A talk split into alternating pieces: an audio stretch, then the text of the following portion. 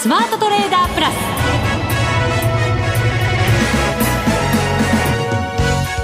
全国のリスナーの皆さんこんにちは。内田まさです。この時間はザ・スマートトレーダープラスをお送りしていきます。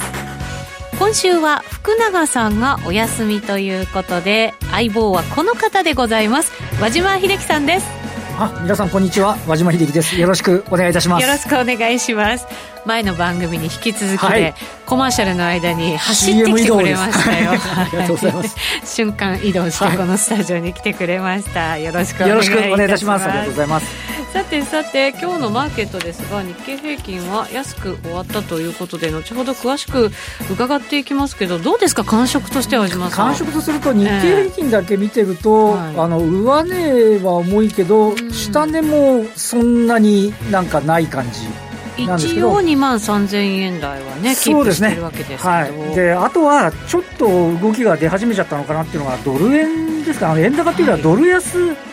になってきているので、104円台に入ってます、ね、入ってます、でこれまでのところ、やっぱり104円が結構節目になっているので、はい。ちょっと、あの、なんていうんですか、105円の中部ぐらいで落ち着いたのが突然1円ぐらい、あの、円高、ドル安方向になってきて、あの、要は、あの、アメリカの追加のね、経済対策が決まらないことが、ドル安で結果円高みたいな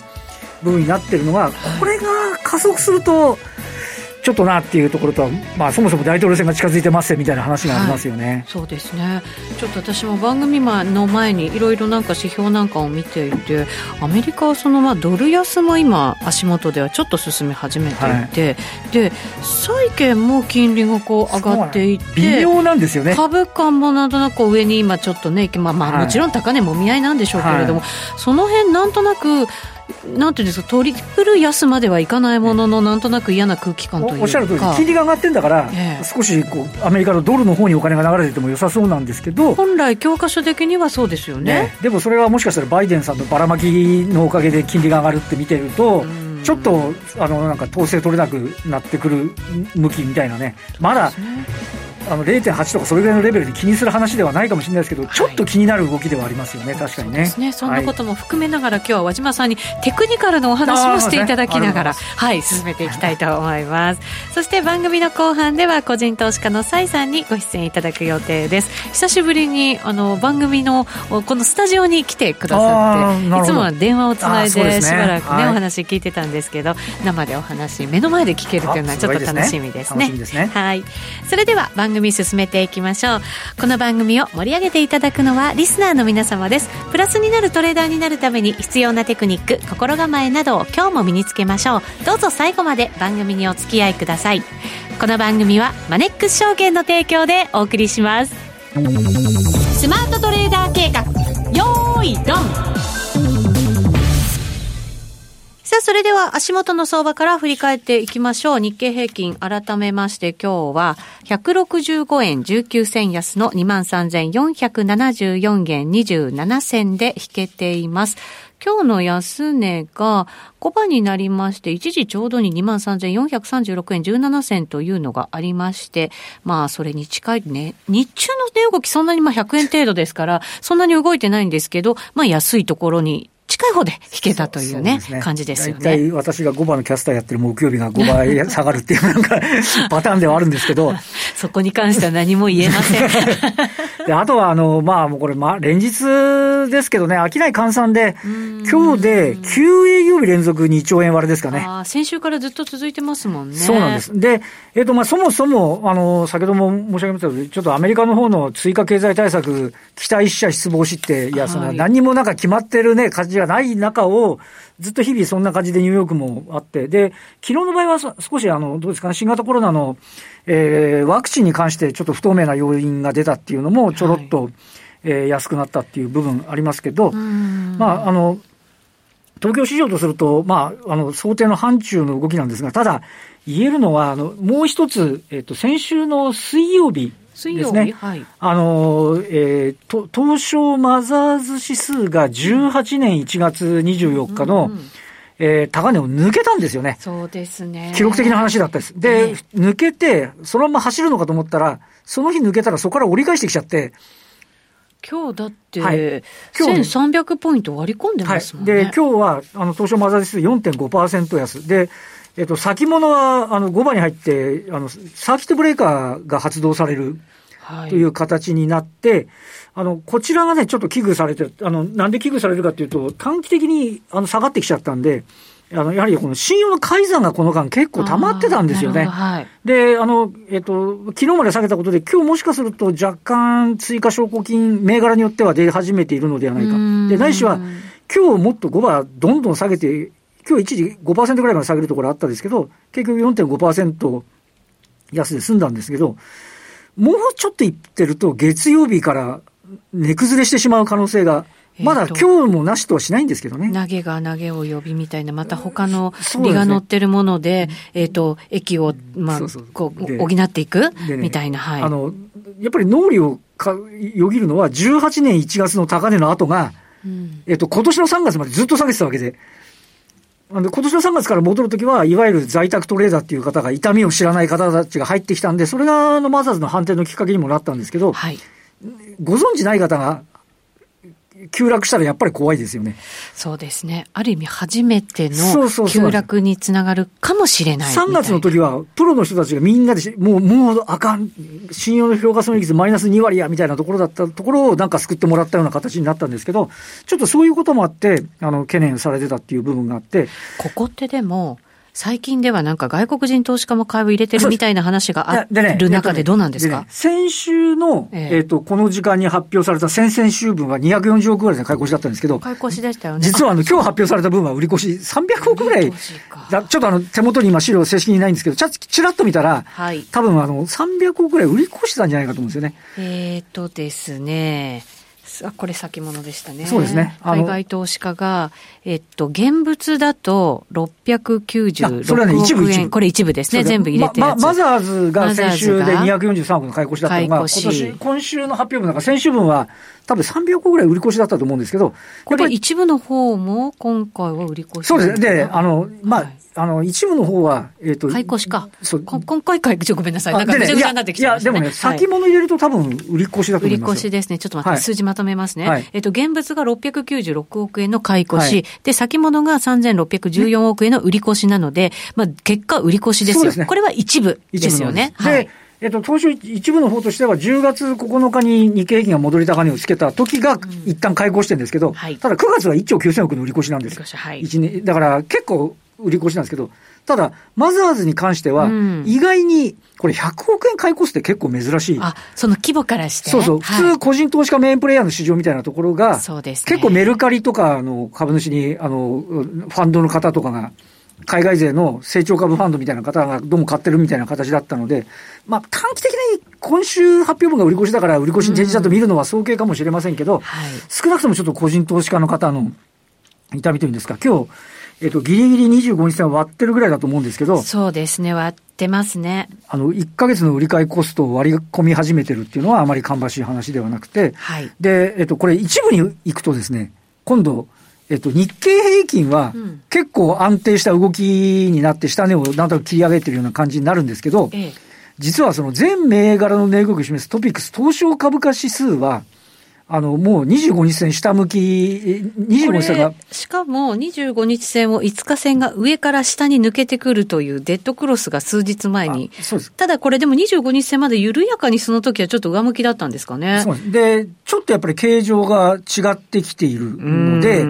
えっ、と、ちょっとね、このあたりの投資家心理っていうのが、あの、やっぱり全銘柄の値動きを示す方が、やはりこう、ちょっと悪化しつつあるっていうのは、まあ、注意をしなきゃいけないっていうのと、為替もそのドル円でいうと25日線ぐらいが多分、はい、えっと、円高方向に、えー、なんて言いますかね、トレンドラインみたいな形になっちゃってるんだと思うんですよね。そうですね。だから、で、104円がとりあえず節目なんで、このままちょっと104円を明確に切るような形になってくると、あの、えっ、ー、と、コロナで下げた時の101円台ですかね。ぐらいまで明確な節はちょっとないので。これ104円、それでもなんとかこう今までそうそう、踏ん張って。ね、ヒゲでなんとなく終わってるみたいなところってでもあの円高方向に上値が切り下がってきてるので、ちょっとね、うん、そのあたりは、あの、気にはしとかなきゃいかんのかなっていう気はしますよね。なるほど。この為替の動き、本当にね、なんか影響を与えてるのかなと思いますけど、これが株も含めてですよ、大統領選挙前だから、こういう動きをしているのか、はい、そうなんですね。それとも、そうじゃないのか、和島さんはどう見ます？あの今のところはまだ104円明確に来てるわけではないので、はい、あのなんて言いますかね、あの動きとしては、想定の範囲だと思うんですね。うん、であの、これが大統領選終わった段階で、明確にちょっとトレンド出始めたときは、っぱりちょっと株式市場にも影響を与えてくる、うん、可能性はあると思いますので、はい、このあたりは注意が必要だと。で、一方でね、ここでまたあの、為替的に言うと、むしろまた105円台に戻っていけるようなパターンになってこれる。っていうか、まあまあ、まあ、なんかドルを評価するという動きですかね、はい、になってこれるかどうかっていうのは、やっぱりこう選挙だったり、あとは追加の財政対策だったり、あの、今回の多分、あの、ドル安っていうのは多分、追加の経済対策決まらないから、なんとなくそれを嫌気してるようなイメージもありますからね。これ決まらないから嫌気している。決まれば、またリスクオンな状態になるというのが、多分、この、昨日から今日へのこの1円の円高ドル安っていうのは、えー、多分、これ、これを嫌気、あまりにもじりじり決まらんぜっていうところを警戒したものだという理屈付けが、なんとなく一番しっくりくるような気がするんですよね。なんかちょっと嫌なのが、その債券の金利が上がってるところじゃないですか。すねはい、あれってやっぱりこれからもなんかジャブジャブにいろいろなんかこうしていかなきゃいけないから、はい、あのー、国債もいっぱい出すぜ、増発するぜ、はい、みたいなところを嫌気してるんだとするならばですよ。そのなんか大統領選挙が終わって、いろいろ政策出してきてら、それが明確になってくるわけじゃないですか。ね、そうなったら余計にそっちの方向に行っちゃうの？みたいな。可能性はあるんですけど、ね、そその時に申し出になってくると、パウエルさんの出番なわけですね。はい、よく言われるイールドカーブコントロール。なるほど、なるほど。だから株価が下がってきて、じゃあそういう話になってきた時に、じゃあ今まで通り抑えられるのかどうかとかね。まあそういう動きっていうのは、あ出てくる可能性はありますよね。今のところは、まだね、短期のところだけ収まってるっていうようなね、あのところで、物価2%超えたって、しばらくはもう僕たちは頑張るよみたいな話だったわけで、はい、それをね、あの、あの長期まで当てはめて、なんとかできるかどうかっていうね、部分っていうのも、まあ今はともかく、ちょっとずつ気にしていかなきゃいけない部分にのようにも見えますよね、この一両日の動きはね。確かにそうですね。まあ、アメリカのバイト大統領選挙はこれまであの、ね、とりあえず大統領が決まってしまえば、経済対策いっぱい出るからといって、また上がっていくなんていう方向をね、描いてきていることが多かったというふうにも聞きましたけど、はい、そこまで楽観視できるのかどうなのか。ね、これ実際、バイデンさんにもしなって、うん、で、いわゆるトリプルブルーとかになって、はい。はい、増税しますって言ったときに、あの、だって公約だもんって言ったときに、ねどうなんでしょうっていう、今はね、なんか、いや、どっちがなったって、そら、追加の経済対策出すでしょっていう、むしろ民主党がいっぱい出すから、ねえー、それはそれでいいんじゃないかっていう議論に、マーケット的にはなってますけど、本当にそれで大丈夫なのっていうね、ところはどうなんですかね。でもね、公約の方向に行くのが自然な自然な流れですよね。やっぱり大きな政府を志しているわけで、えー、やっぱりあの、ね、保険とかみんなで入ってもらって、その代わりそのお金は大企業への増税で賄うっていうのがね、はい、大きいその政府にするっていうのが民主党の、えー、かねてからの、えー、流れですからね、その動きはおそらく変わらないということで。それをね、どうですかね。オバマさんの時みたいにうまく、なんか、どうなのかなとかね、そういうふうには思ったりはしますよね。ねまあ、そもそもまだバイデンさんに決まったわけでもないわけでもない ですね。そうですね。すねはい、はい。選挙は水物しっかり見ていかなきゃいけませんね。うん、えー、それではここまでスマートトレーダー計画用意ドお送りしてまいりました。ここでマネックス証券からのお知らせです。マネックス証券では、投資信託マネックスアクティビストファンド愛称日本の未来の継続募集を6月25日より開始いたしました。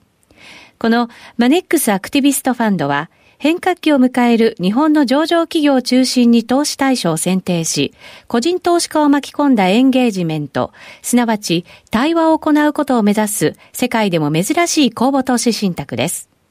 企業分析を財務状況や経営戦略、事業モデル、ESG などでの観点で行い、株価が割安と思われる企業を探し、投資先の候補を決定します。マネックス証券の会長でもあり、マネックスグループ代表の松本大樹が企業との対話をリードし、投資先の企業に対して企業トップと事業戦略についての面談、社外取締役と株主還元や投資家対応に関する意見交換などを通して、積極的に企業経営に対して提言や意見を述べ、中長期的に企業を成長させていく予定です。また、日本の個人投資家の長期的な運用成果の実現への貢献を最優先とし、長期的、継続的に投資家と企業の双方の利益となるような対話を行ってまいります。アクティビストファンドならマネックス証券。購入時申し込み手数料は無料。この投資信託は100円から投資が可能です。マネックス証券でのお取引に関する重要事項。マネックス証券が扱う商品などには、価格変動などにより元本損失、元本超過損が生じる恐れがあります。投資にあたっては、契約締結前交付書面、目論見書の内容を十分にお読みください。マネックス証券株式会社、金融商品取引業者、関東財務局長、金賞第165号。ザ・スマートトレーダープラス。今週のハイライト。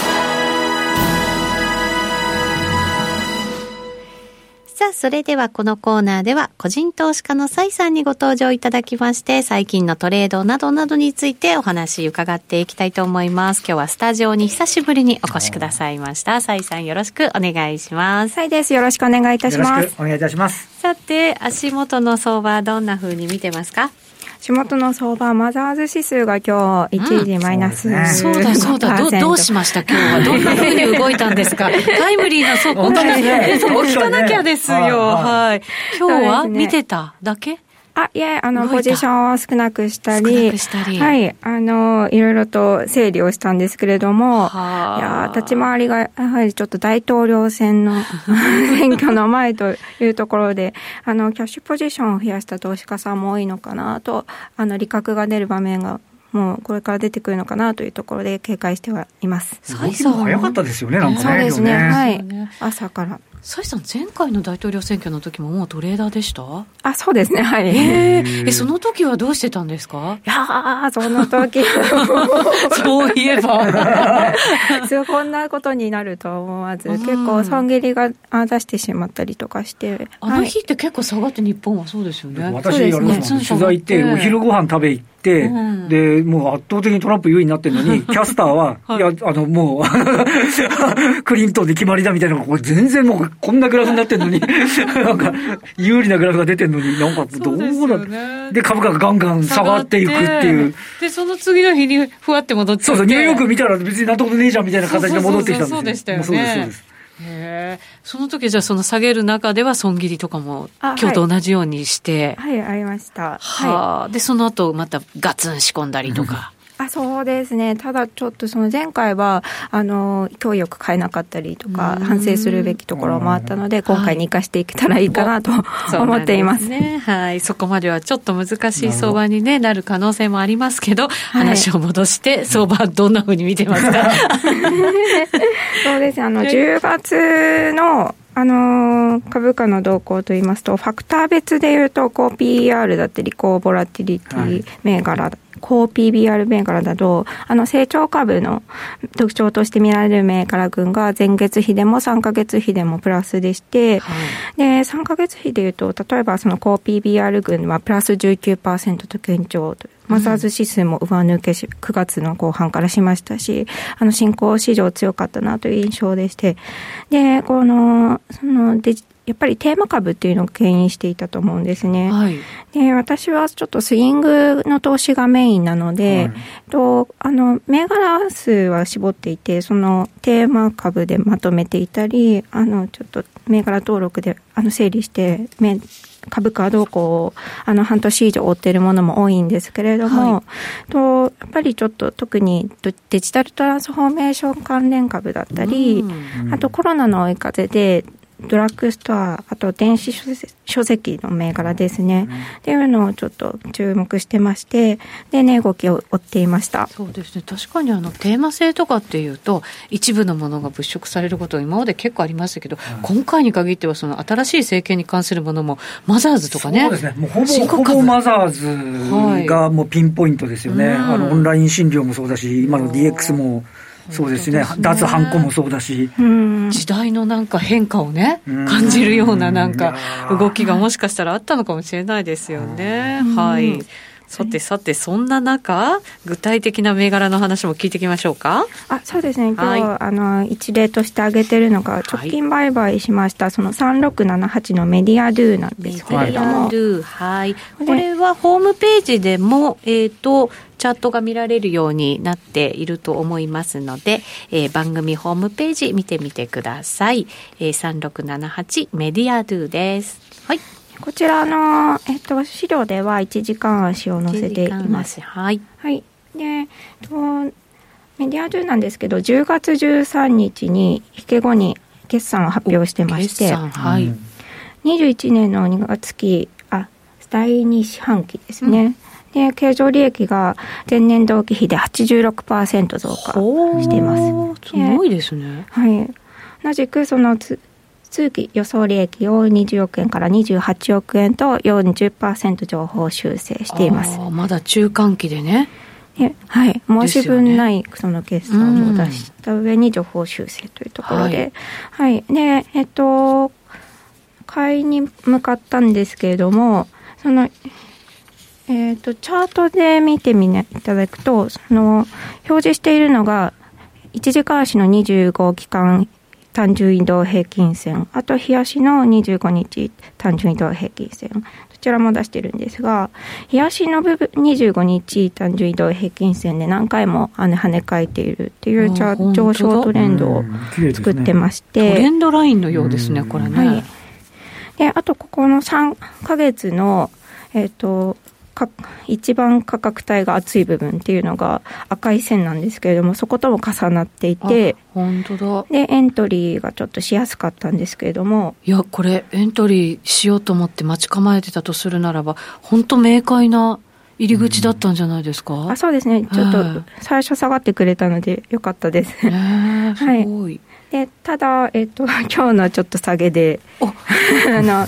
切らされてしまったという。そうなんですね。あであ一応利確は利確はありますけれども、よかった、は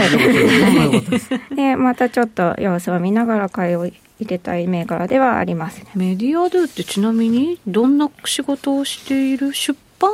あ電子書籍か、はい、そうかそうか。これどうなんですかね？なんかほらあの家でとか見るからとか、巣ごもり、関連みたいなの、ですよね、ありましたけど、はい、まだまだここからも期待できるっていう感じなんですかね、ね意外になんかあの定着しちゃってる感はありますよね。あであとは、ここのところに来てあの、例えばちょっとあの会社違いますけど、ビーグリーなんか、今度また M&A で同業をくっつけてみたりっていうようなね、そういうなんか動きみたいなものっていうのがあるんで、んやっぱりちょっとなんか、少し長続きそうな感じはしますよね、その点ではね。そうなんですね。はい、はい、まあ、業績しっかり見ながら、その、ね、えっと、コロナ、まあ、アフターコロナ、ウィズコロナのところがどうなっていくかっていうのも重要かもしれないですね。いいタイミングでエントリーされてますよね。褒められました。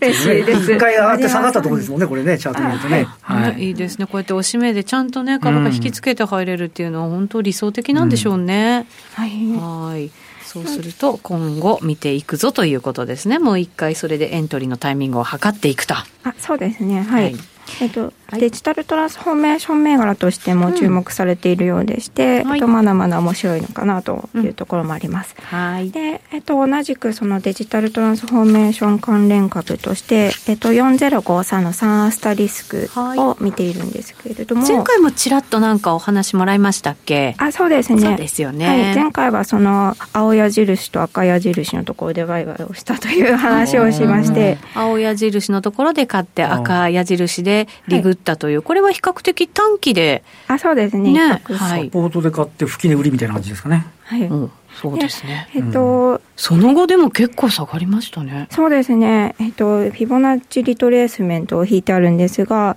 えっと、高値と安値で結んでいまして、で、えっと、61.8%のところまで下がっているんですけれども、とそこから反発して下値を決めて、今は50%ラインのところで、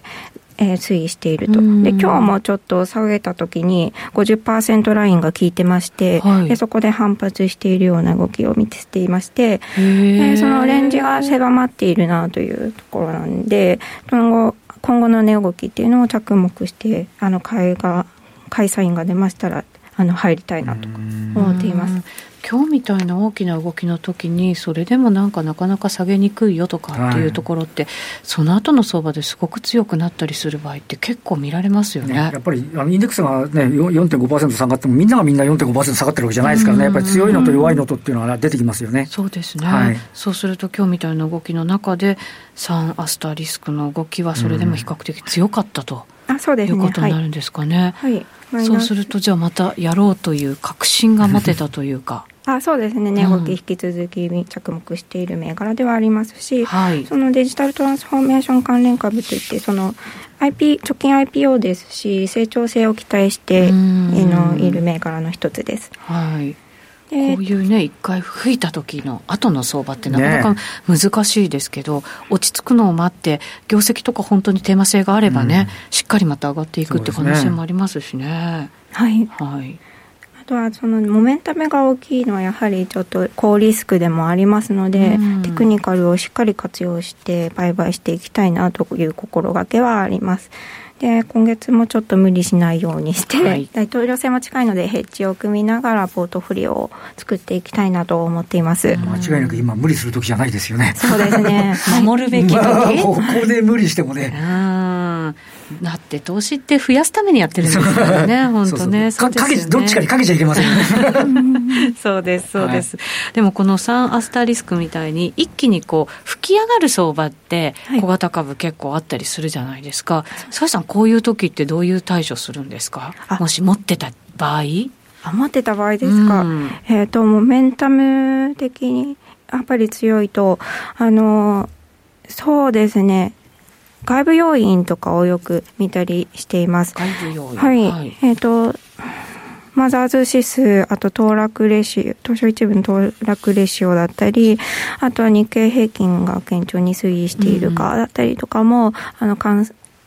全部見換算して、で、えっ、ー、と、継続して持てるのかというところと、あとはやはりちょっとテクニカル的に、このチャートでいうと MacD がデッドクロスしているので、そういったところで、あの、もうちょっと利確しようかなという思いも出る、出始めるかもしれません。なるほど。どう出たいですけど。ベースがスイングですもんね。はい。スイング的な売買で、これはこれでいいと思いますよね。はい。なるほど。変に爪を伸ばさない方がいい感じがしますよね。はい。初値から持ってたらすごいですよね。4倍以上ちょっと怖い感じがしますよね。そう、これはこの結果、結果こうですけどね。それはなかなかそうは読めないですからね。はい。確かに。あの個別株やるときってテクニカルあんまり見ないんですよっていう人もいますけど。でも基本的には、私はこれ1時間足でも何でも一応あの株価で一応チェックすべきだと思いますね、うん、まあそうですね。はい、はい、で、あのなんて言いますかね、合う、その銘柄に合う、やっぱりテクニカルがあったりするので、それをうまく見つけるっていう、